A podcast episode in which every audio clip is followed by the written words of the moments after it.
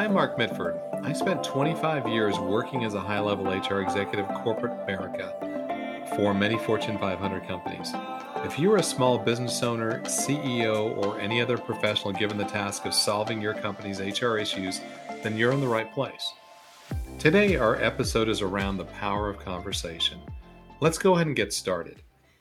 Holding regularly scheduled one on one meetings isn't just a nice to have management practice, it is an essential component of effective leadership and a key to getting the right results from those that you lead.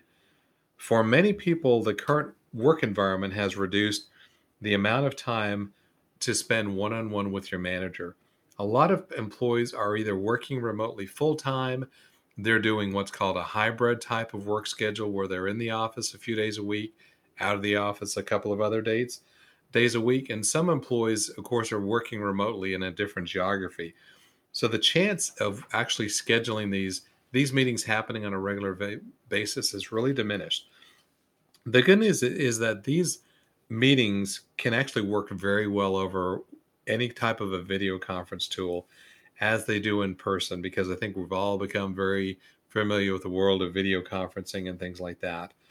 It also is the best way to establish accountable relationships within between yourself and your employee. Meetings are the most important levers at the leader's disposal to influence others, and those one-on-one meetings are the most potent and personal method to do that.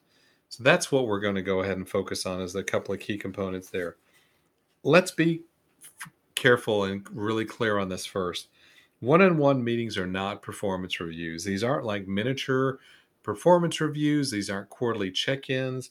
These are really focused on not around the latest project and a project update. This is really very intentional time that you're focused on the individual that works for you this is as much the employee's benefit as it is for yours. It's dedicated time reserved for the employee to get what they need from their manager in order to do their job well.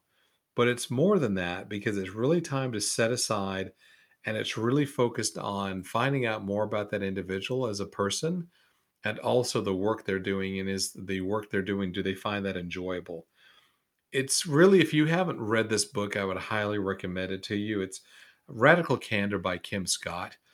And the basic premise of that book is really focused on caring for the individual personally, but also challenging them directly.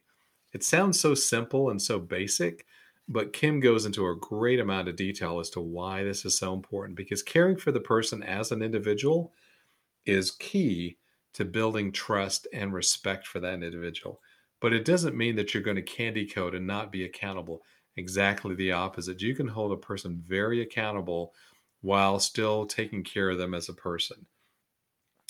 And the key thing there is if you focus on that individual as a person, over time, if they are hesitant with doing that, and they're really not that comfortable with doing that, because a lot of people aren't at the workplace, then over time, you'll be able to break down those barriers and you'll be able to focus on more sensitive things and as we all know, in the last couple of years, there's been a lot of things going on that have been very trying for individuals, for families, for family members, and other people that are dear to and close to them.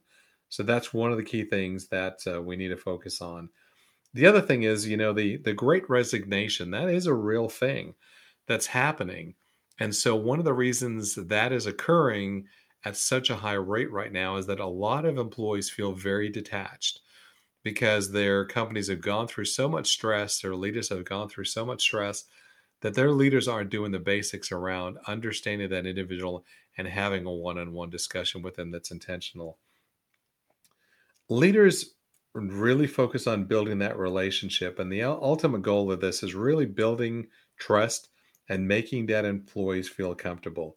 It's not about just blasting out a group email or just a communication like we mentioned earlier that's focused on really what you know what is a status update on a project it's much more than that one of the key things is is this is where i wanted to finish off today there's a couple of key things here that every manager or leader should do when they're asking when you're having that one-on-one with that individual a couple of powerful questions is are simply how can i help you and what do you need for me to be successful So, again, number one is how can I help you? And what do you need for me to be successful? And if you ask those things, again, that's focused on the individual, that's not focused on you. And the whole purpose of one on one meetings is you're focusing on the employee. This is not about you, it's about them. And that also breaks down that barrier with them that they may find that you're so busy that they don't feel comfortable approaching you. And I'll guarantee if you start doing this on a regular basis of having scheduled one on one meetings, your employees will start breaking down those barriers with you. And that's one of the key things to do there. Uh, it also establishes accountability. And the other big thing is it establishes the the trust relationship because if that person is not being challenged or if they feel like they're stuck in their role or they're stuck in their job, that's one of the greatest reasons that people who are high performers and your top talent, that's one of the biggest reasons they leave a company. They are bored and they feel like they're stuck in a dead end role and they see no promotional opportunities or no chances to take on new jobs and new tasks. And so that's one of the key reasons people leave an organization. The other one is have that lack of trust or respect. So that is why, if you do nothing else, take one action out of this podcast. If you do lead people, start focusing on scheduling those one on ones. Don't wait till next week or next month. Get them scheduled today or tomorrow and schedule those. Be very intentional about those. And I'll guarantee you that will have a really long impact, uh, a really long lasting and impactful relationship. And that will increase the level of trust and respect your employees have for you. So that's what I wanted to go ahead and cover for today. Thanks for listening. For more things on all things pertaining to HR, visit us at hrcatalystconsulting.com. And don't forget to like us, subscribe to our podcast. Until next time, this is Mark Mitford. Thanks for listening.